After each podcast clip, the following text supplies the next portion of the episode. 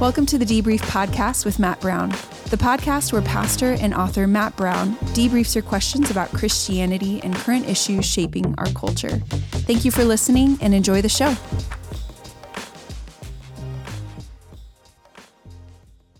I love that bass line. You like it? That's good. That's good stuff. Yeah. Yes. Uh, I can't. I did not contribute to that at all. No. But Some I, other a wonderful creative did it. connoisseur of fine music. Hey guys, welcome to the debrief, and uh, we have a special episode today.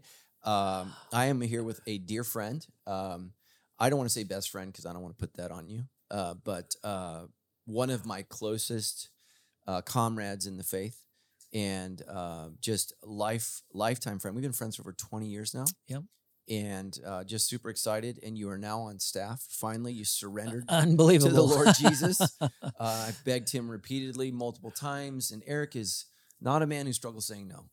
so told me no many it's a spiritual times. gift of mine. Yes, but uh, we work through a deep friendship. We work through, uh, I think, spiritual relationship. Uh, you iron sharpens iron. You're one of those people that sharpens me, uh, and then we have to do the whole boss thing, which is weird, but we do Yeah. it. We do it Yeah. well. So, Erik, uh, Erik Salley, tell us at Sandals Church uh, who you are. A little about a little bit about who you are. Share whatever you want before we get into the show, and tell people what you do at Sandals Church. Okay. Well, a little bit about who I am. Well, um, gosh, there's a lot there. Uh, Initially, coming out of college, I was trained as a physical therapist. So I'm a doctor of physical therapy. I have a physical therapy practice. It's been um, deeply integrated into almost everything that I've done professionally. Yeah. And so that's still part of my my current life. Um, after that, or not after that, but in the middle of that, we got called to the mission field and we served um, for almost a decade in East Africa. Yeah. Um, thought we would live and die there, and things uh, happened, and we had to come back and move stateside. And uh, when we did that, um, I had the uh, an opportunity to go teach at Cal Baptist. So I did that for seven years. Year I was supposed to get sabbatical and uh, tenure, Yeah. and uh, that's when you talked me into coming over here. And so I've been on Sandals Church staff since May of 21. Okay. Well, full time since May of 21. Okay. And what is Yeah. your official role now? So now I'm the executive pastor of mission. Uh, and so what that includes is a number of things that you might not expect, but um, all of our network kids uh, programming, all of our network youth, young adults, um, and it's something that we call seasonal formation all sit uh, under my oversight and on my team. Yeah. So your job just keeps growing. So every day Erik comes to work and he has no more pay but more responsibilities. And I don't know how you, you did it, but you let me skip that I also have missions, Yeah, yeah. global yeah, missions global missions Sorry. on, on my team. Yeah, and that's actually what I discussed to you first uh, was global missions, and that's really what you came here to do. But you're just such an exceptional leader, and he is a doctor. And so, in my uh, book that's coming out in March of next year, there's a chapter uh, of two people who I consider to have the gift of healing, and the doctor that I go to in that book is you. And that's somebody I've seen God repeatedly use you to bring about healing. I believe that you have a spiritual gift of healing.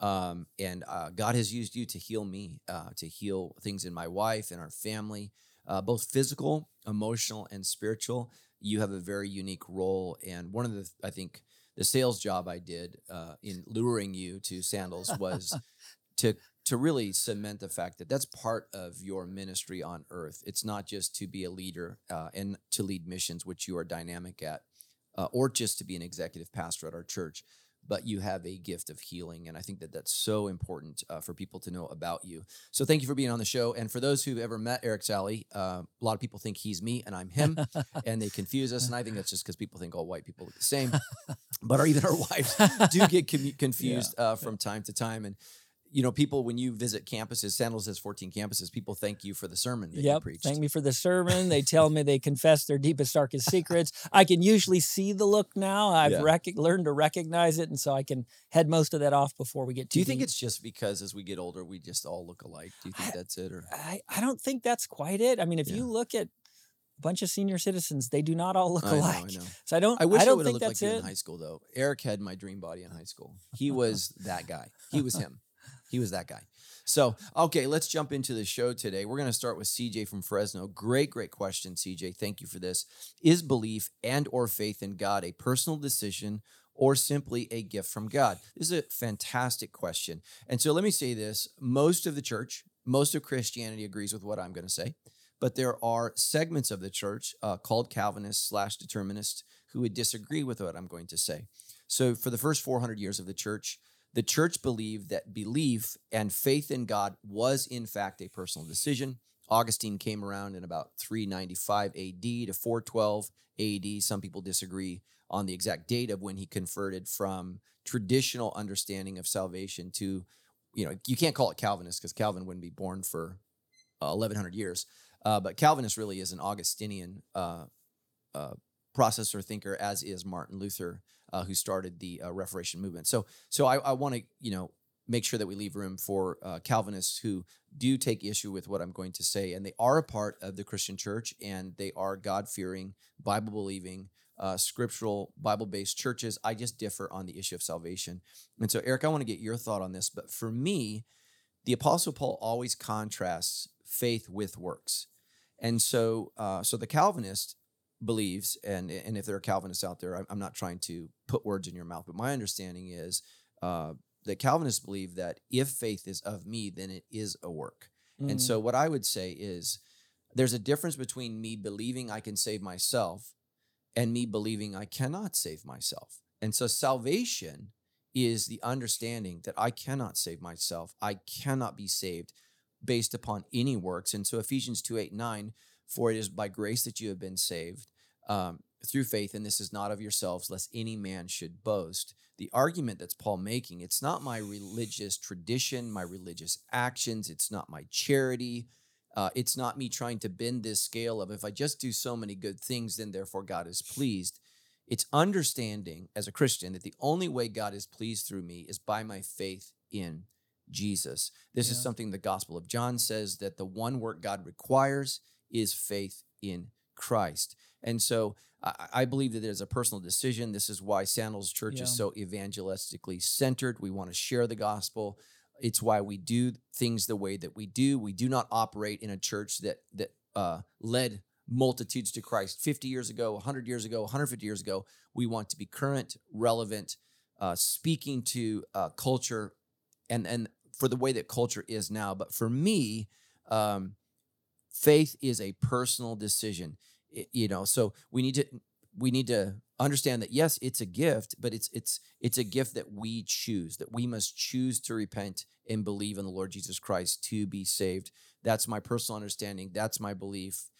That was the belief of the church for 400 years. There's been some uh, disagreement amongst that since augustine uh, calvin and uh, martin luther kind of solidified that as a major issue for a lot of reformers but a lot of people who call themselves reformed don't realize that many reformers did not agree with that yeah. So yeah. Uh, many many reformers held the traditional view that salvation is a decision uh, based upon the free will of the individual to repent and put their faith in Christ. What, what are your thoughts yeah. on that? Well, a couple. Uh, first of all, I think um, belief is insufficient. Belief right. by itself is insufficient, right? Even the demons believe, right. and yet th- they don't have faith or haven't chosen to to follow. So belief is insufficient by itself.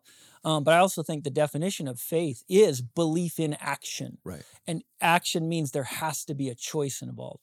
Um, real love actually requires choice. If right. we don't have the choice to reject God, then we're th- not much more than something that's programmed or already written out by Him.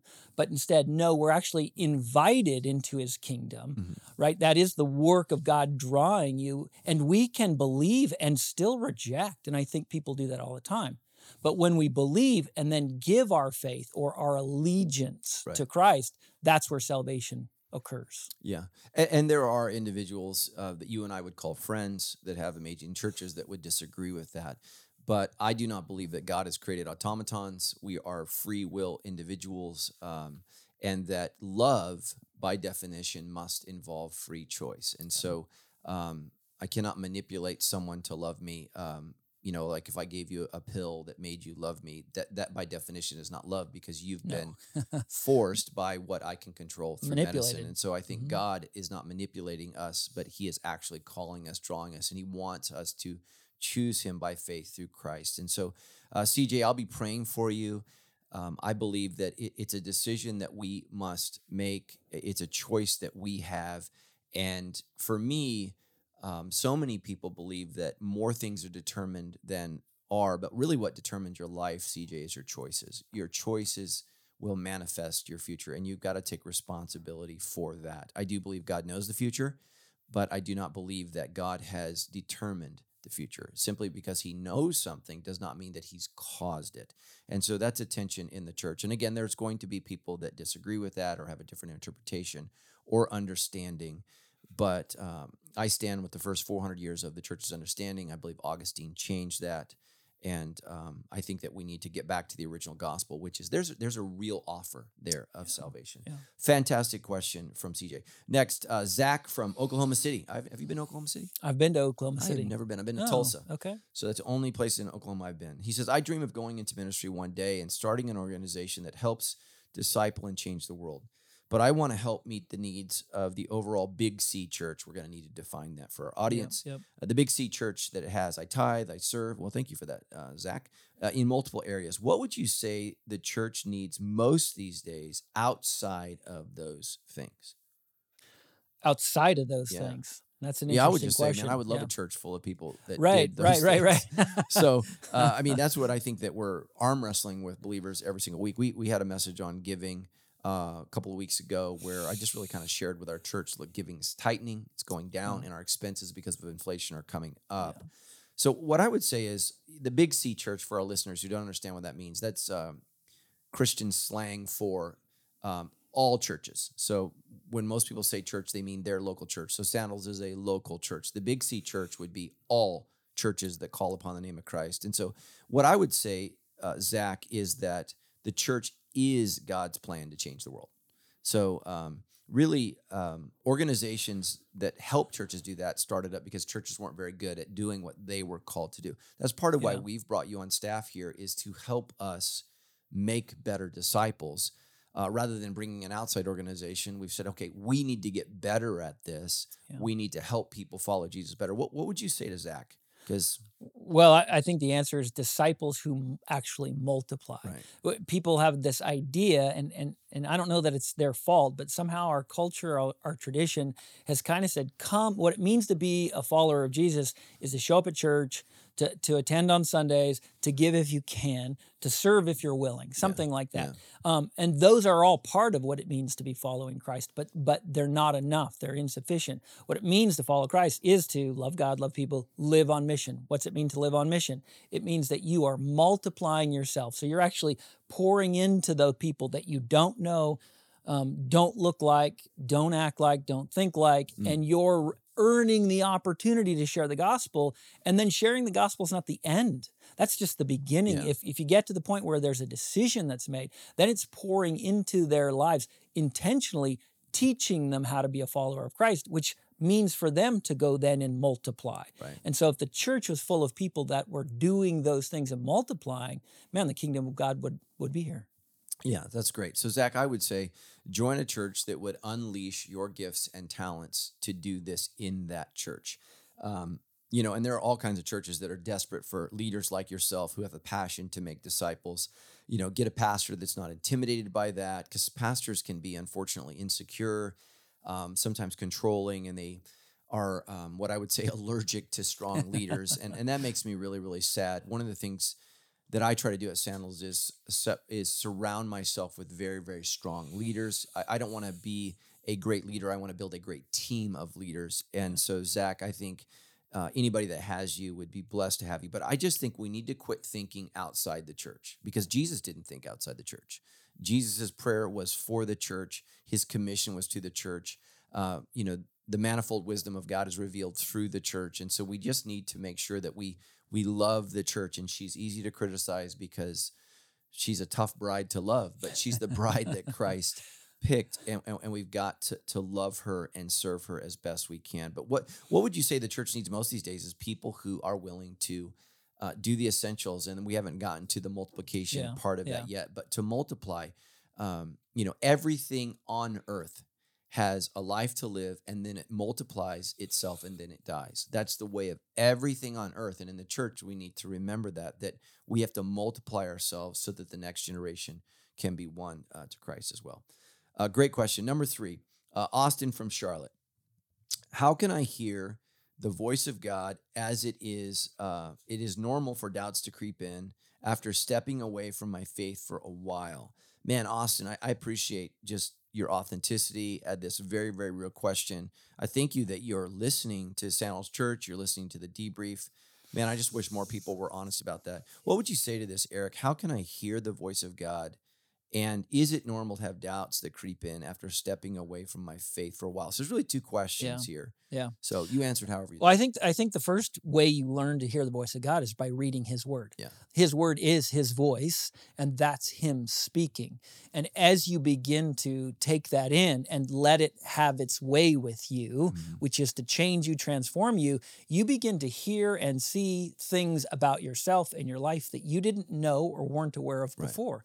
Um, and doing that in community to make sure you're not going off the guardrails and right. behaving bizarrely and starting a, a cult mm-hmm. is deeply important to that. Yeah, absolutely. Process. And I would say it is normal to have doubts creep in after stepping away. Absolutely, because you've chosen to walk away from God. And so there's going to be some new habits that have to be created. You're going to have to change things about your life in order for you to, you know, really sense and feel God. And I would just say this I just was talking with uh, one of our uh, pastors in the lobby before I came in to do the show. I asked him, "Have you read Dark Night of the Soul?" Mm-hmm. And and that's that's a book written by a Catholic priest who just really talks about, you know, God is always with us. That never changes. But the sensation, the spiritual sensation, the emotional sensation, the uh, mental sensation of His presence ebbs and flows. Yeah. And what I would say to everybody listening, that's when you know you have a real relationship. Yeah. You know, you, you have an amazing wife and you guys have an incredible love story. Uh, Tammy and I, we've been married 27 years. I always love her. I'm never leaving her. I don't want to be divorced for any reason. But even in that close physical contact, there are seasons where the sensation of closeness ebbs and flows. And that's because it's real. Yeah. So, what I would say to everyone that's always on fire and always pumped up for God, I would question okay, is this real? Because natural relationships ebb and flow. There are seasons for a reason, right? Um, you got to go through winter so that you can have a great summer. And so we need to understand that. So that's a great, great question, Austin. I appreciate it. This next one, uh, I think, is personal to you and I as dads who've raised children. and um, anyone who's not angry out there, it's because you don't have kids yet. So, Richard from Grand Terrace, uh, love you, Richard. Thank you for this. This is just my heart, real, authentic yeah. questions. Yeah. Um, as the man and spiritual leader of my household, I find it extremely difficult to lead when no one else yes. listens to me. Bad, Richard, you're preaching to the choir right now because I tell my family sometimes, you know that thousands of people listen to me, but not here. So we all feel that way. We all struggle with that. He said, I find it extremely difficult to lead when no one listens. But then he says, listen to this, I love this. I was super convicted when you spoke about the woman whose marriage was in shambles and you asked if the husband had been unfaithful, negligent, or abusive. Listen to this. He says, I know I'm verbally abusive to my family. Mm, wow. Yeah. Uh, Richard, thank you for your honesty. I do not know how to control this anger. I feel like I'm explicit and specific in how I communicate with them, and I'm still made the villain when no one listens. Well, let's yeah. stop there. Yeah. Um, I usually then respond with angry words. How do I stop becoming verbally abusive when I feel disregarded and ignored by those I'm trying to lead? Yeah. Um, leading your family, leading those closest to you are the most difficult people to lead. This is why you need community. Yep. Uh, when I'm struggling with my kids, oftentimes I've said, talk to Eric. and I've sent them your ways. There's been times with your boys yep. where you've encouraged me to talk with them. And there's just something um, about community. Jesus said a prophet has no honor in his own hometown. Yeah. His own mother and brothers thought he went crazy. So, what you're facing, um, Richard, is the reality that it's hard for people to follow you when they see all of you. So, why is it maybe easier for your family, Richard, to follow me? Because they don't see how I am all day long. They don't see when I'm grumpy, when I have bad breath. They don't see when I've left my dishes out. They, they don't see real life, right? They're seeing uh, and it's not that I'm not real when I'm preaching, but that's a segment of my life. That's not yeah. all that life is. And whenever we spend a, a, lot of time with people, it's difficult. You and I joke about day four. Uh, and so that's how you know when you can really be friends with somebody. When it comes to day four on vacation, that's when you know can we be friends or not? Because day four, that's when people can't fake it anymore. this is the real person. And then you're like, okay, we're never going on this trip again. And so So let me let me chop your thing in half, Richard, and then we'll hear from Erik. You said you were super convicted because you said you know that you are verbally abusive. You said I don't know how to control this anger, so I'm I'm with you on that. But then you said I feel like I'm explicit and specific in how I communicate with them, and I'm still made to be the villain when no one listens.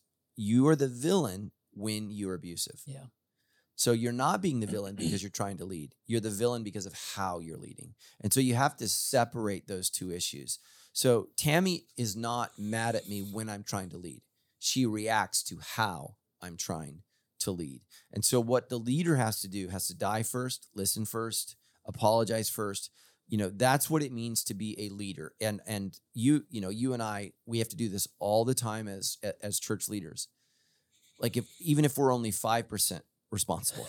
I'm so sorry. Yeah. When when the, when the person we're challenging is 95% the Yeah. problem, but you have to give an example of what it means to be a leader, and you've got to be humble. So what I would just say, Richard, and then we'll get Erik's take on this. Um, I would just say, guys, I want to lead, um, and and I want to do better. So let me start by saying I'm sorry for my anger. Please forgive me. Um, and then just say after you've apologized, one of the reasons I feel so angry. So don't make an excuse. Sorry for the anger. One of the reasons I feel so angry is I feel unheard. And when I'm unheard, I, I go back to this person I don't want to be. So, how can we as a family help me to be less angry? And how can you guys help me by helping me to feel like I'm heard? Um, because I want to feel heard. And, and and so many times, I mean, that's what I've seen throughout this whole political process the last couple years. People getting angry, screaming at school boards, people marching in defiance. They feel unheard. And and when we feel unheard, we do not operate at our best, even as Christians. And so what I would just say is, guys, I want to be better. Um, but I, I need to feel heard. How can we work together? I'm going to do my part. I'm not going to get angry. But what can you guys do? Is there a time and place when I can share how I'm feeling? Because what I would say, Richard, the time and place is not when you come home from work. It's not when you're frustrated. It's not when you're tired. That's not the time for a family meeting. It, it's when you're rested. So, you, you know, you, you have four, four very strong Yeah. boys, Yeah. And your boys are strong, independent, opinionated leaders. And so, and, and let me say this. And so, Richard, uh, Erik's one of the strongest men I know. I mean, I'm not just saying that because he's sitting here. It's why you're my friend. It's why I listen to you. It's why I submit to your counsel. But your boys aren't like, Father, thank you for that wisdom. you know? They are not. Yeah. So, Yeah, what would you yeah, say to this? Yeah. No, it's a tough question because I think I think this is how you feel as a father a lot, a lot more than you feel successful.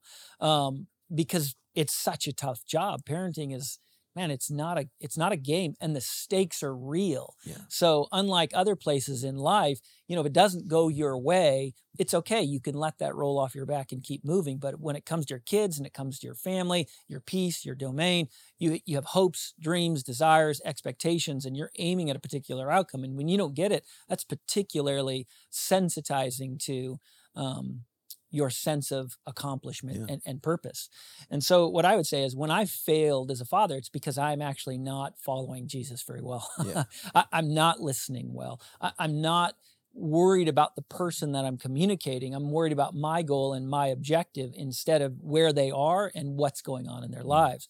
And so, what I would say is, if you're going to lead well, you have to learn how to follow Jesus well first. And so, that's probably a place for you to dig in right there because how much time are you spending in the Word? How are you hearing from the Lord? And then, are you doing that in community? So your your your community has an idea, uh, the opportunity to shape your thoughts, shape your decisions, and then the tough part really is you still got to live it out in real time. So you're still going to face people that don't listen and, and ignore good advice. Well, a good leader lets that happen. You can't control people. God doesn't control us. That's why there's so much chaos and trouble in the world. He mm. tells us how to live Yeah. and how we should live, and he helps us do that. But man, he makes us let makes us make real decisions and and and suffer the consequences of our decisions. And sometimes as the leader of the house, you got to do that. Yeah.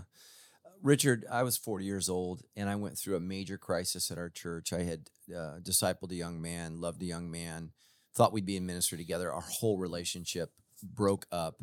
Uh, he, he left Sandals Church, went somewhere else. It was devastating to me. And I was really upset with him. And here's what the Lord told me the Lord challenged me to grow in three things in my 40s. And I'm no longer in my 40s, but I'm still working on these three things. So number one, I want to lead better, and that's that's what I hear you saying. And then God said to lead better, I have to listen better and I have to love better. And so so if you want to be heard, how are you communicating to your family that you're hearing them? So let's start where this says. You said, I was super convicted when you spoke. So let's stop there, Richard. God began to move in your life when you heard him. Yeah. So that Holy Spirit is him speaking to you.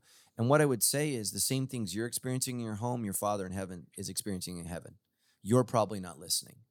And so, how are you listening to God? And then, how are you communicating that you're listening to your family? And um, and, and so for me, that's okay. I got to abandon being right. I got to abandon being control. I, I've got to listen. And my family's never good when I'm not listening because I can't lead well. Like, what's a leader's responsibility to listen to those that they lead and then make a decision based upon what you've heard? But so many times, right, we're responding to our own woundedness, we're responding to our own brokenness, we're responding to what we think is being said or what's been said in the past or what's happening to us. And and so much in the family, right? It's all of this hurt and frustration that piles into one conversation and then you've got this multiple car crash you know like in the freeway when it's like 217 cars crashed today and that's what happens in marriage when when the reality is it should have just been a fender bender Yeah. so let's talk about all of this stuff and i would just say richard go to your family ask for, ask for forgiveness commit to wanting to be better and then give your family permission to speak to you when you're being abusive and so that's the language that you've heard because you cannot lead your family for Christ and be abusive. Th- those two things are diametrically opposed. You got to choose one or the other. But leading is difficult and and here's the thing, Richard, for me with my kids, I would find myself getting bitter. And here's why I was bitter. Because they didn't know how much better they had it than I did. But then I realized they don't they didn't live my childhood. They don't understand my life. And so I'm judging them with a perspective of two lives, mine and theirs, but they only have theirs. And the truth is, my dad could say the same for me. Yeah. My dad could say, Hey, I was doing way better than my father did. And so he had the perspective of his childhood and my childhood. And my childhood was exemplary compared to his. And I had way more things than he had. And my kids had way more things than I have. And it's not just about things, but as parents, we get bitter because we're working so hard, oftentimes slaves so that we can give our children a better life than that. And so, but if you become a better parent, what what's the point? So take a step back, be honest. And Richard, I'll be praying for you because, like my brother Erik here said, parenting is not for the weak. So, and it and it doesn't end. By the way, it doesn't end. So number five, uh, Glenn from Moreno Valley. Thank you, Glenn. How do you share your faith in a workplace that is is very mission oriented? I'm six years into the Marine Corps Marine Corps career and I've had a hard time mentoring these Marines in a Christian way Mm. because it, it might make them uncomfortable because they just don't believe or don't care. So let me encourage you, Glenn. I was in the military, and God spoke profoundly to me in the military uh, in two ways: one in church, and two uh, through my leaders. I had Yeah. men of God that challenged me, that prayed for me, that were there for me. And so here's the thing: is Glenn, not everybody's going to listen but somebody is. So find, you don't need to disciple everybody. Find that one person, that person of peace, that young man or young woman that's struggling and speak to them. Because I think we get discouraged because we want to save everyone, but we can't. So who's the person that God's already working in? And for me, I, I was in the military because I was Jonah. I was running from God. And I had a sergeant say, he said, I feel like you're running from God. Do you think that's true? And I- I was like, yes, that is true. yeah. Um, and so, you know, the, the Marines, you know, for those who haven't served in the military, it can be very, very crass. It can be very, very carnal. And that's just kind of the way that it is. We don't want soft warriors. That's that's just not what you want. And so part of that's good, I think, for our country. Um, but it's very, very challenging to be a Christian and thrive in that environment where, you know, there's a lot of crassness. There, there's there's violence, man. I mean, the military is a violent place by definition because that's what they're trained for. But in the midst of that, I found God, Glenn, through someone like you that was saying, How can I minister to this young kid? And and that person, you know, I'd be interesting if I ran into my drill sergeant and he's like, You're a pastor? And it was because largely of what he said. Mm. And so you got to pick and choose when you speak, Glenn, because if people don't want to hear, that's not the right the right moment. And but when the Holy Spirit is telling you to speak, you need to do it. You know, I think about when you and I were uh, on that ship in the Mediterranean, and was his name Mark that shared his testimony? Ryan. Ryan, jeez, Ryan. Ryan, yeah. Well, I don't know why I said Mark, but Ryan shared his testimony, and he, he literally told us his story. They were smoking weed in a parking lot in Moreno Valley, and this guy comes up, knocks on the window from Australia, and he says, "Hey, man, I feel like the Lord has told me to tell you guys to stop doing this, and God loves you." Well, Glenn, one guy in our church listened, Ryan, Yep. and it changed his life, and he's completely turned his life around because one person spoke in the moment where the Holy Spirit was saying. And so that's what everybody needs to, to, to say is, is the Holy Spirit calling me to share my faith right now? Because the Holy Spirit knows when the person's ready. Yeah. So what would you say to that? Well, I, I laugh a little bit, not not at Glenn, but but at his question because he says it might make them uncomfortable. And Yeah. you know, I've I've never been in the military, haven't been in the Marines, but I don't. I've never heard anybody describe it as a comfortable experience. I would not describe my time in the military But that statement resonates with me because a lot of people say that when it comes to sharing their faith, they're more worried about making someone uncomfortable than giving them life. Yeah. And and uh, that's just I think that's a strategy that the enemy has been winning on Yeah. for so long because y- you are in a very real way confronting Yeah. what makes a person tick the, the core of their beliefs and you're asking them to reconsider that. That's not a comfortable moment. It's not a comfortable event. And so y- y- we've got to get that word out of out of the uh, out, out of the the task or or the um, opportunity to share the gospel because it just shouldn't be part of the Mm. equation we should just go you know what sharing the gospel is hard yeah. It- it's scary And that's why people don't do right it, it- it's hard it's scary but when i push into hard things. Right. right there's usually something good on the other side and and if you're doing this in a way that's aiming at the person you you you your desire is to see their life be better to Yeah. see them grow to experience something they've never had before to be delivered from difficult and worse circumstances mm. and that's your goal then then as you look for ways to earn the opportunity to share the gospel when you get it no matter how hard it is man and they wake up and they hear it and it impacts them they they never go oh gosh you made me uncomfortable i wish you wouldn't have done that Mhm. that they're, they're invariably gr- deeply grateful for the experience and grateful that you had the courage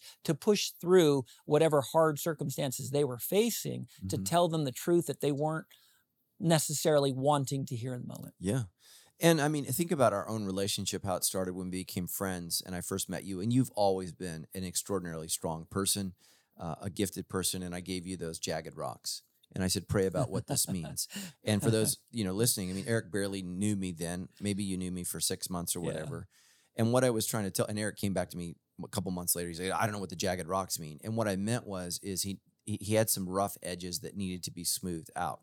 If I wasn't willing to make you uncomfortable, who knows where you would be today? Yeah. And that's not a salvation issue. You are already saved, but that's becoming who God's called you to be. And, and we all need this. All of us need to be challenged and made uncomfortable so that ultimately we can um, be who God wants us to be and then be saved because that's why Jesus came to die for us. But let me say this, um, and I think that this is just so absolutely important when it comes to sharing, you know, your faith and and and and making you know people uncomfortable. Don't try to win an argument. Yeah. Try to win a soul to Christ. Yeah. And and and and you got to pray. What am I trying to win? Yeah. Because I think most Christians it goes bad because you're trying to win an argument. Yeah. It goes good when the person believes, even if they disagree, you're trying to win their you're soul. gonna love them Yeah, you're gonna win their soul. And I remember, um, you know, two famous atheists that are in Vegas, Penn and Teller, devout atheists. And I remember, which one's the one that talks? Is it Penn or Teller? One of them doesn't talk. I, I think it's Penn, um, or maybe Teller.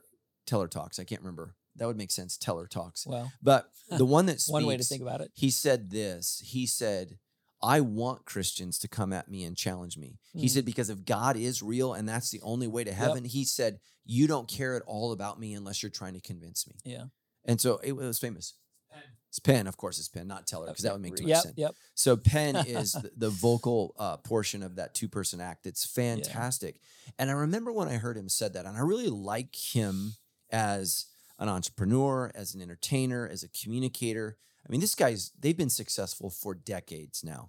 So this is a long-term act. And I when I heard him say that, I said, okay, I'm going to do that because that's caring about him, not winning an argument, Yeah. but winning his soul. All right, let's go to Marissa from Rancho Cucamonga, the funniest name of a city in all of California. Every time someone says Rancho Cucamonga, I have to giggle a little bit. So, what advice would you give someone who is trying to follow the Christian faith but is scared to say their beliefs due to the cancel culture? Okay, that's that's the, the question. When you own a business or anything, it is easy to be targeted and written off if you don't follow the majority. It can infect affect. I said infect. It can affect your entire livelihood. Man, Marissa, Yeah. I appreciate you. You're a business owner yeah. and you've gone completely the other way. So yeah, talk to us yeah, about that. Yeah. Okay. Well, there's a time to listen and a time to speak. And so you do have to pick the time to do both of those things. I don't necessarily advertise overtly Christian slogans or Christian organizations or things of that nature, but I have a conversation with almost everybody that walks in the door Mhm. uh, about where they are spiritually. Um, and I let them set the pace. I ask their permission, but I'm I what I've realized is if I get good at asking questions, who are you? What do you believe? Tell me about those things. How did you come to that conclusion? How's that af- uh, working out in your life? Is it moving things forward? Right. What do you do with, with that compared to this? And how did you answer this difficult question? If you ask enough questions, people invariably say, That's incredible. They see that you're interested and they go, What do you believe? And once they ask me what I believe, there's no, oh, I'm going to get canceled Right. because now we're having a real conversation. It's a real dialogue about people and someone that matters to them because I've invested so much. So, so earning the opportunity to share what you believe is not the same as advertising what you believe and i think that's where people get canceled when you when you're when you're more interested in something like a, a slogan a, a patch on your shirt right. right something like that um, people are closed-minded to that because they don't know you yet and they're willing to offend you Yeah, and and let's let me say this: being a Christian business owner doesn't mean you have Bible verses on your walls. It doesn't mean that you have the Christian fish on your car, or the one that cracks me up is the Darwin fish eating the Christian yeah fish. Like I love the uh, bumper sticker Olympics where we we Yeah, have to yeah, just out yeah. out communicate to each other. That that's not what it means to be a Christian business owner. To be a Christian business owner means to be first excellent at what you do, to honor God in your business. Make sure that you're you're you're excellent in what you serve or what you sell. You're honest in how you serve and, and sell to people. You're upfront. Be a person of integrity. And then what the Bible says when we interact with outsiders, uh, Colossians says, always season what you say with salt, uh, so that you may respond, like you said, to those who ask. And so I think that with social media, right, we're we've got this bullhorn and we're, we're speaking to people who didn't ask. Ask, yeah And so, what we need to do is speak to those who are asking. And it, it's a difficult thing to do that or, or to share that. And I remember I was sitting in the jacuzzi. Uh, Tammy and I were in Mexico last January, and a guy said, What do you think about gay marriage? Hmm. And here's how I responded I said, Well, let me talk about what I believe about sex as a Christian. I said, I believe that sex is a holy thing to God and that I can either honor God in the way that I have sex or I can dishonor him in the way that I have sex. And as a free individual, I choose to live my life in a way that when I engage in sex, it honors God who's revealed himself in the Bible. And so my understanding of, of how God has designed me and how he's revealed how he wants me to use my body sexually is in the context of heterosexual marriage, lifelong commitment to each other, because sex is a spiritual thing to God. And because it's spiritual to him, it's spiritual to me. Yeah. Yeah. And he was totally okay with that. yeah In Mexico, I'm sure he was a homosexual. Hmm. Um, I mean, we, I'm assuming, but that's why he chose to ask that question. But he said, I, I can respect that. Yeah. Yeah. And and it wasn't you're right or you're wrong, I'm right. It's here's what I believe, and here's how I'm living my life, and here's why I'm living my life. And so it communicates not judgment but purpose. yeah There's a purpose behind sex. Sex is not just for entertainment. Sex for the believer is a way to commune not only with your spouse but to be blessed in that that sexual uh, communion with God. It's something that he has blessed and brought together and and it creates oneness, and it's a holy, awesome, wonderful thing. And it's not just an act of release, but it's an act of worship. And so I just really, really try to think about how you're going to answer because like I think what being a Christian is: do you check the right boxes? Do you say the right things? Rather than um, trying to speak to your audience. And you know, I was having um, lunch with one of our friends who's frustrated with how I communicate some things from the pulpit. And I said, but the pulpit, I, I, some of our listeners are like, what's that? when I'm talking on stage. on stage. On stage. Yeah. I don't have a pulpit, um, especially if you watch online. I'm talking to the teleprompter. But I, I, I'm speaking to a broad audience. And so, for those who are listening, the debrief audience, oftentimes I can go deeper. I can provide more clarity. I can answer questions if something that's confusing. When I'm speaking on a Sunday or Saturday or whenever you're listening to me, I'm talking to people, it's their first time in church. And I'm talking to people who it's the 10,000th time in church. And that's a that's a difficult uh, needle to thread. Can I say that? You know, uh, as you get our age, it's really hard to thread, thread a needle. But um, you know, it's very very difficult to walk that line.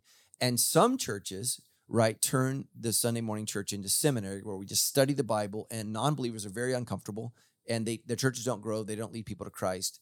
1 Corinthians 14, Paul makes the point that part of what you do in a church service is to keep the non-believer in mind. Yeah. And Corinth had actually forgotten the non believer. And so the way their mode of worship was not inclusive and inviting to the non believer. It was confusing and, and let me say this weird. And so what we want to do is we want to make a person feel like, okay, and, and what Paul says, oh, God is here. Yeah. That's our goal. And so that's what I would say, Marissa, is you know, you don't need to fly some flag that represents your faith. And what you need to do is live a life that represents your faith. And when you have an opportunity, you need to speak to somebody. And, and the best way to say this, guys, is just, hey, are you doing okay? Is it would it be okay if I prayed for you? Yeah. I find prayer to be the best way to spiritually uh, engage a person. So just yesterday, I was at the gym and I was trying to get up to the. It was cardio day. I wasn't super excited to be there, so head down, focused. I'm walking to this. Is it the stairmaster? What's the thing where you Stair climber. stair climber? That thing is the devil. It's so hard, but I was going to do it, and I'm going to do 30 minutes today, and that's really challenging for me. Um, and this guy said, "Hey, do you have a second? And it's a guy, you know, that um, I had led to Christ a year ago, and he said, he said, I've been feeling like since the essential service, he says, I need to be baptized. He said, Mm. Would you baptize me? And I said, Of course. And he said, Okay, I was a little nervous to ask. And that whole salvation process began with, Can I pray for you? His dad was battling anxiety. Yeah. So can I pray for you? That, that that's how the whole thing started. Um, and, and and we need to just and some people will say no. I, I've had people, no, I'm fine. Okay. Yeah, yeah. So go, what were you gonna say? Sorry. Well, she said a couple of things in in there as well. She said she's trying to follow the Christian faith, and she's scared to say her, their beliefs, her beliefs, um, because of cancel culture. And and the reality is, if what you're fighting for is a cause, then you're fighting, Right. right? And remember, people are the point. Yeah. We're aiming at people. So the very people that might target or write this person off, they're the people we're aiming at. And when you when you focus your love and attention and care and look, start with customer service. I mean that that's that's God's idea. You are the point of the reason I came. I mm-hmm. came to seek and save the lost. Amen. That's why we're there. That's why we're actually in business, even if the business doesn't seem related to, let's say, religious functions. Um, we're there to to find them and to find a way into their life so that we can deliver a message that they couldn't otherwise hear. If you do that with people, and that's your aim and, and your goal, man, people feel loved Mhm. and, and they don't target you and they don't write you off. They may not agree with you. They may not come on board. They may not end up following Christ, but they certainly um, aren't against you. Yeah. Amen. That's great. All right. Uh, is this Jesus from Winchester? Jesus. Jesus. All right. Now batting, the Son of God. Uh, one of the greatest Far Side. Do you ever see that cartoon at all time? It's Jesus. It's Jesus. That's great. All right, Jesus. Thank you. Um, from Winchester, have you weighed uh, the consequences of getting kicked out of the SBC uh, for our missionaries who work for or for the International Missions Board should we get kicked out as a church? How are we going to care for them and how would that affect them? So thank you, Jesus. Great, great question. For those of you who don't know what the SBC is, it's the Southern Baptist Convention. Uh, I'm a third generation Southern Baptist pastor. We are a part of the Southern Baptist Convention. And as far as I know, um, the churches that they are kicking out are churches that have ordained uh, women as pastors. We have not Yeah, done that. Yeah. Uh, the Southern Baptist Convention has allowed a women to speak. They every seminary that we have gives MDivs to women, Yep. uh, PhDs to women. Um, so Who have women teaching Yeah. in those programs. yeah, have way. women teaching in those programs. so And teaching potential pastors right. to do their job. Yes. Yeah. So, uh, so as far as I know, we're okay. We, we're not trying to pick a fight with them denominationally. We're trying to do two things: one, follow God's word, and two, what I believe is that preaching is a spiritual gift. Some people have it, some people don't, and I believe that we have some women in our church who have that gifting, and so. Uh, and that comes from Ephesians 4:12 that God gave these gifts to the church, right? First apostles, uh, then prophets, then pastors, then teachers. So Paul lists that as a gifting, and the Holy Spirit, and, and he's speaking to the church as a whole in that passage. And this is what we get into when we talk about the 22 passages of, of scripture that talk about speaking. And 20 of them seem to indicate that women can, and two of them indicate that they cannot. And so there's a tension there, and that's why there's a tension in the SBC. And uh, and once again, the SBC was started, uh, Jesus, around mission, not around theology. So Southern Baptists came together in order to put missionaries on the field. And Jesus, our greatest missionary, we take a missionary offering, and her name is Lottie Moon. Lottie Moon, and she's a woman. And she is the reason there are hundreds of millions of Christians in China today as we speak, because she went when men would not go, and she preached, and she taught, and she discipled, and she changed the world as we know it. And that's part of the tension within our denomination is look, our own offering for missions is in the name of a woman because what she did was inspiring. She lost her life to save people.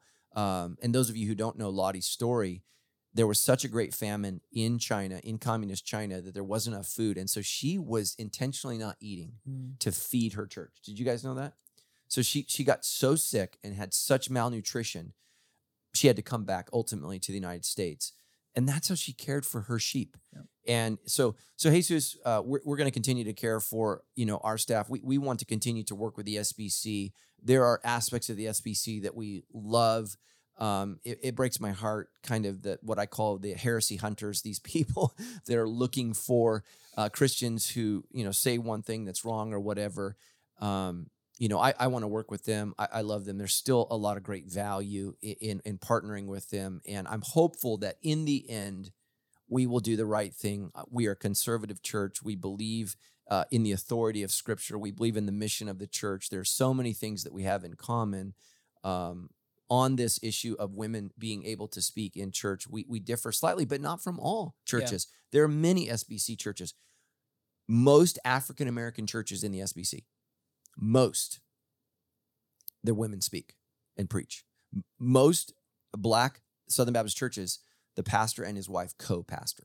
So this is this is catastrophic for our denomination because we have sin in terms of how we've handled the issue of slavery in America. This is catastrophic for us if we lose so many of our black uh, Southern Baptist churches that have stayed with us in spite of our sin, have forgiven us, and and said, you know what, because of mission, we're going to forgive and move past this. And so I, I I think that that's you know something that's really really important. So uh, you're more connected to this. You Well, do you, want to answer the second part of the question? How would that affect them?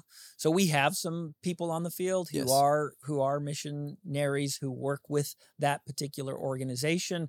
The way the SBC works, even if for some bizarre reason that we can't expect or anticipate today, that we were no longer part of it, right? th- they would stay, remain on the field doing their jobs, and we would continue to contribute to that work till the end. Yeah. It wouldn't change our relationship. And we have a very uh, complex and comprehensive system for, for supporting our people on the field that doesn't go away, even if that were to change, which Yeah. I don't expect it to change. Yeah, and I mean that's the beauty of of the SBC is they don't hold the missionary accountable for let's say the waywardness of the church. And I don't believe that we're going wayward, but that's the beauty of the system is because you could get I mean, you could get get launched by a great church and go off in the field, and they're like, "God's a woman," and you know, the Yeah. earth is heaven, and but the missionary hasn't changed No. their theology, and Yeah. so, you know, the missionaries with the SBC sign a theological statement in order to be a part of that process. You had to Yeah. sign that, and Yeah. that's important. And so, as long as the missionary is still in line with the convention, When I went, they actually they actually had you write your own version of the Baptist faith and message, Wow. and then they would compare it to the Baptist faith and message. And if it wasn't in alignment, you didn't get sent. yeah. Wow, I didn't realize that. Yeah. Well, thank you for going through that. I wouldn't have made it. um, yeah so so jesus thank you for that concern um you know again the the sbc at its worst is political at its best is missional and so my prayer is that we will continue to operate at our best which which is missional to share the gospel with the world by any means possible the gospel was originally proclaimed by mary magdalene whom jesus healed and so I think that that's just really, really important when we get back to the roots of Christianity that we understand that it is okay for women to proclaim the gospel and that they are a part of that. That that's my opinion. I realize that makes you know some people uncomfortable, but we haven't gone woke. I'm not a little woke. I'm not mini, mini woke. I'm that that's not who we are. So Jesus, I'll be praying for you, and um, you know I, I hope that I hope that we do not get kicked out. As far as I know, we've not been targeted or listed at all. Uh, but Sandals Church, the churches that have been targeted have ordained women as pastors, and so we, we've not done that step. And so, you know, that's we we continue to believe that the normative function of the church is that it should be led by men who are to be called elders. That's the normative function of the church. However, there are exceptions to the rule. Deborah, Huldah, Jason's four daughters, um, you know, um, I'm trying to say Priscilla, uh, Phoebe. And so, and the reason there are exceptions to the rule is giftedness. It Yeah. is giftedness. And so sometimes as Christians, if we're not careful, we can become Pharisees and get so caught up in following the rules that we we forget. I mean, the scriptures say that the firstborn son is always to be the leader, and then God constantly chooses around that. So, um, because God is sovereign and He can do what He wants, and He can He can call someone to preach whoever, and that includes Mary Magdalene, which is not who I would have picked to preach the first sermon. That's if we were like in a huddle, I, would, I wouldn't have gone with her. Um, so, but that's man, it's a great, great question, Jesus, and I appreciate you. Uh, let's go to Spencer from Corona, man. Uh, I would love to hear uh, more about Sandals Church's goal, mission, and vision factor. I like that. And vision factor in reaching the unreached world. Claude mentioned, once mentioned in a sermon last year, that Paul's vision uh, was to reach the unreached with the gospel, not to build on someone else's foundation. Romans 15 20. In all grace, thank you, uh, Spencer, for your grace. Doesn't Sandals' model look more like the latter than the former? I just wonder how much we as Sandals Church do impact the unreached. Do you want to tackle that as the uh, Well, he says more look more like the latter, and the latter in his phrase is not building on someone else's foundation. Um, so I'm not exactly sure if he got that backwards or how, how the the question is worded, but a- absolutely. Paul says he he talks about his ministry in Jer- Jerusalem, Right. Illyricum, and then to go to go to the unreached, unengaged peoples of the world. Right. And he's setting the model model for all of us. That's actually what our model here is at Sandals Church. We have local mission and we have global mission and we have um, opportunities that connect those two across the board. Now, part of probably what he's referring to is the fact that people don't know a lot about what we're doing globally. And that's with great intention, not because we don't want Christians involved, but because we don't want those who don't want us there Yes. to, to cause grief or difficulties to our people on the ground and more importantly to the people they're trying to reach and so look the, the more connected you are at our church with what's going on that you can have access to this information. We have global engagement teams at every campus. Um, we have local mission at every campus. We have um, a prayer team that does just global mission almost at every campus.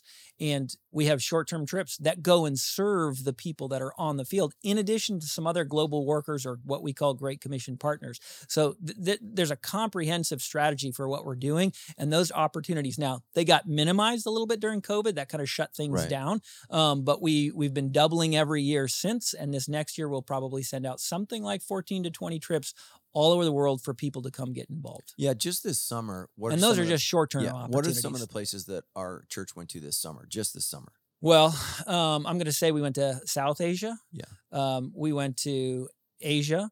We went to Europe. We went to uh, Africa. Um, just to give regional areas. yeah. yeah, yeah. Rather and so, than and so telling Spencer, people here's what I hope you're hearing is, you know, this is the guy who's specifically in charge of the ministry that you're questioning whether or not Sandals has, and we have to be vague. And so here's the consequences. When governments figure out we're involved, and let me just give you one specific one that is about eight years now. When the country of India figured out we were involved in the sponsoring of 1,100 children, now we were feeding them, Yep. clothing them, educating them. When the government of India found out Christians were involved, they prohibited us from giving money. So I just want everyone to listen to that. Because we are Christians, the, the government of India would rather their children starve than become Christian. And that's not everyone in India, but that's the government of India. And so uh, I can give you another story. I have a good friend of mine. Um, they went on a mission trip to Scotland. I want everyone to hear that Scotland. And when they landed in Scotland at Edinburgh, they were asked by um, oh, who do you talk to when you come through? immigration. They were asked immigration, why are you visiting on this trip? And one of the kids said, We're here to share the gospel.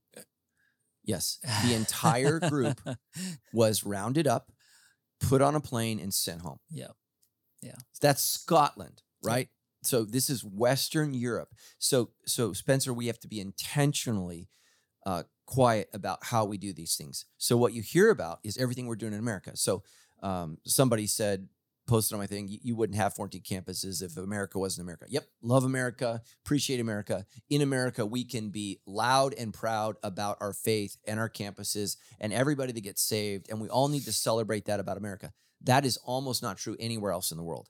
Even in Western countries that we would all go, what? Yeah, yeah. Um, and so we have to be very, very careful telling you where we go, what we do, and how we do it because the consequences are catastrophic. Look, Bibles are illegal in China.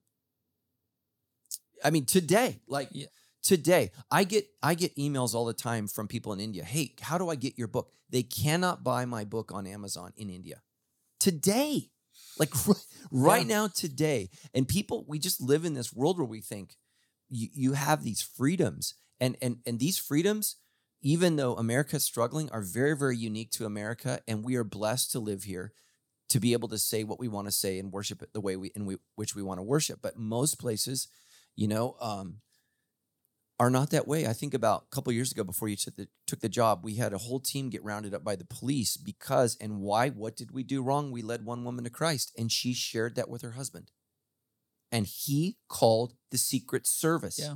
Yeah. That's how he celebrated his wife's conversion. He called the Secret Service, and our entire team, over 22 people, were detained and threatened with arrest for sharing the gospel. And I, I don't mention that country intentionally because we still work in that country and we want to do things. And and I mean it's it's good things that we're doing. It's not just that we want to share the gospel. We we're, we we do medical interventions. We we we do all kinds of things through our church that we can't publicly advertise because if we are associated with that work, it could end that work. And, and a great example is 1,100 kids in India went hungry. Yeah. Because it got connected with us. And that broke my heart. So, Spencer, that's why we're very, very private about what we do. But I mean, this guy sitting next to me served in Africa. He served as a missionary. Um, you know, I hear a lot of times, well, Sandals isn't about missions, doesn't care about missions. Can you just speak to that? Oh my gosh. Well, his last statements. I just wonder how much we as Sandals Church do to impact the unreached. We're doing absolutely everything we can to impact the unreached. We're sending as many people who who are as who are qualified and called to go to the field. Right. We're supporting them on the field. We're trying to plant the church every place there is unreached, unengaged people. Um, and we have support networks here on this side set up to eh, to support and encourage and enable that kind of work. So we can't do anymore. Um, but I love that you're asking the question. I wonder because that means it's the right question. If you come get involved, you you connect at your local campus, find out who the the missions coach is, and find out how to get connected and what to do next. You'll be part of that, and we'll be doing more. Yeah, and it's very difficult. We just can't advertise what we're doing, and so some people thinks, and so maybe we can talk about how to vaguely advertise better, but we cannot yeah. specifically yeah. advertise or tell you where we're working because yeah. people's lives are at stake and livelihoods are at stake, and we we must honor that. And uh, you know, you think about what I can talk about is what happened in Afghanistan when America pulled out. So so maybe our missionaries or our people, we, maybe we get them home, but we can't get all the people that they've led to Christ and discipled home and now those people are going to be persecuted because they've converted. And and things like just like in India some of you are hearing they're they're going through villages where people have converted and, yeah. and they're beating people up and burning businesses because they're Christian. Yeah. And so these things are happening and we have to care deeply about this. And so we have to be very, very careful in how we um, you know, we we I guess advertise what we do. Yeah. So great question, Stephen Spencer. Sorry, get more involved, get more connected. All right, last question. Uh, this is from Carla from Riverside. How can I serve uh, outside the Sandals Church walls. So I think what I'm going to guess here is that she wants to know how she get more involved in the things that we're doing outside of the local church. So how could she do that? Well, a couple of levels. First of all, at all of our campuses, we let all of our campuses have autonomy in terms of how they do local mission. Um, but they all have some form of local mission, which is reaching outside of the walls of Sandals Church.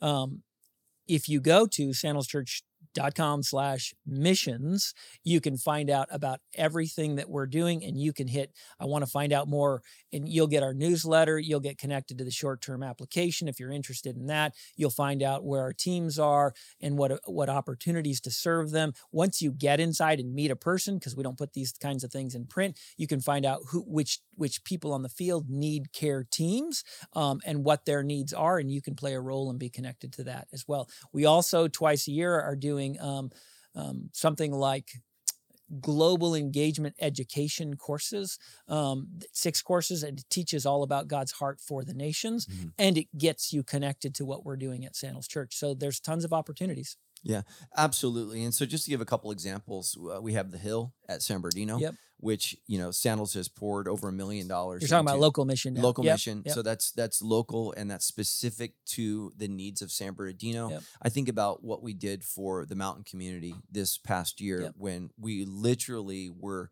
shoveling snow, getting medicine uh, to you know senior citizens who could not get out of their homes uh, we mobilized and really led that kind of rescue mission. That was interesting. The state of California asked to jump in on our call that we were leading, which is just kind of scary for everyone who thinks the government's going to save yeah. you. They were trying to figure out how they could help us save the people. So uh, those are just two specific issues, but we try to give because local pastors understand their local situation and how they need to minister in that area uh, globally we work together. So 14 campuses we come together because we can pool our resources our money together so that we can support uh, more people to go uh, in places that are needed. And it's it's much more expensive to send someone abroad than it is to minister lo- yeah. Uh, to to, to be a missionary missionary locally. And so we need all of our 14 campuses pulling those resources together so that we can send uh, people. And, you know, things happen. Missionaries get hurt on the field. You know, I think about when you were in Africa and your son broke his arm and had a compound fracture, and you're in Africa and the doctor's drunk like, I mean, you guys. well, that was after a seven hour drive to the capital city where yeah. we met an intoxicated Rus- Russian physician uh, who said he could do the surgery no problem. And then we had to buy a ticket and fly to Right. And so then we have to fly you, your son, your wife to what, another country. Yep. So that you can have a doctor that's not hammered. Yeah. So, and, and those are the things that happen. And this stuff happens all the time where maybe in some of these countries, they don't uh, use clean needles. They don't understand protocol, and there's just there's just dangers that happen, and we, we need to pull those resources together to make sure that the teams that we are sending are as safe as possible. There's no such thing as safe, yep. but as safe as possible. And I know that you and I we want to make sure that our teams are as safe as we would want to be going and that's one of the things that we do and so there's great care and some more cost in order to do that but i think that it's it's absolutely important and so um, thank you so much, Erik, for coming on the show. I appreciate it. I'm sorry that people confuse you for me, me for you. And if anybody says anything mean, I apologize. So, Yeah. uh, listen, you guys can submit. Matt. Thank you for for being on the show. You can submit your questions to the Sandals Church app, or you can go to move.sc slash. Uh, is it forward or backslash? Forward slash ask. Or if you follow me on Instagram, you can always send me a question and just put debrief on it so I know. So many times I get great questions and I send to Madison. I'm like, hey, let's let's ask this question, but just put debrief on there. Because what I have to do is if you send me a question, I have to say, can I answer this on the debrief? And that kind of just clunks up the system. But a lot of great questions come in that way. But we love your questions. We love you guys. Thank you guys for joining us on mission. And thank you, Erik, for surrendering to God's call. You had an amazing job at California Baptist University. And I just love that uh, you just listen to what God said. And, and, and here's how I got him I said, pray about it. and again, it was God, because right, God calls and, and Yes. God brings us together. And I'm so grateful and thankful to have you here at Sandals Church. Yeah. So I love you, brother. Thank you for your work. Thank you for your friendship. And thank you for your wisdom on the Yeah. show. Thank you, guys. God bless. And hopefully you'll tune in next week.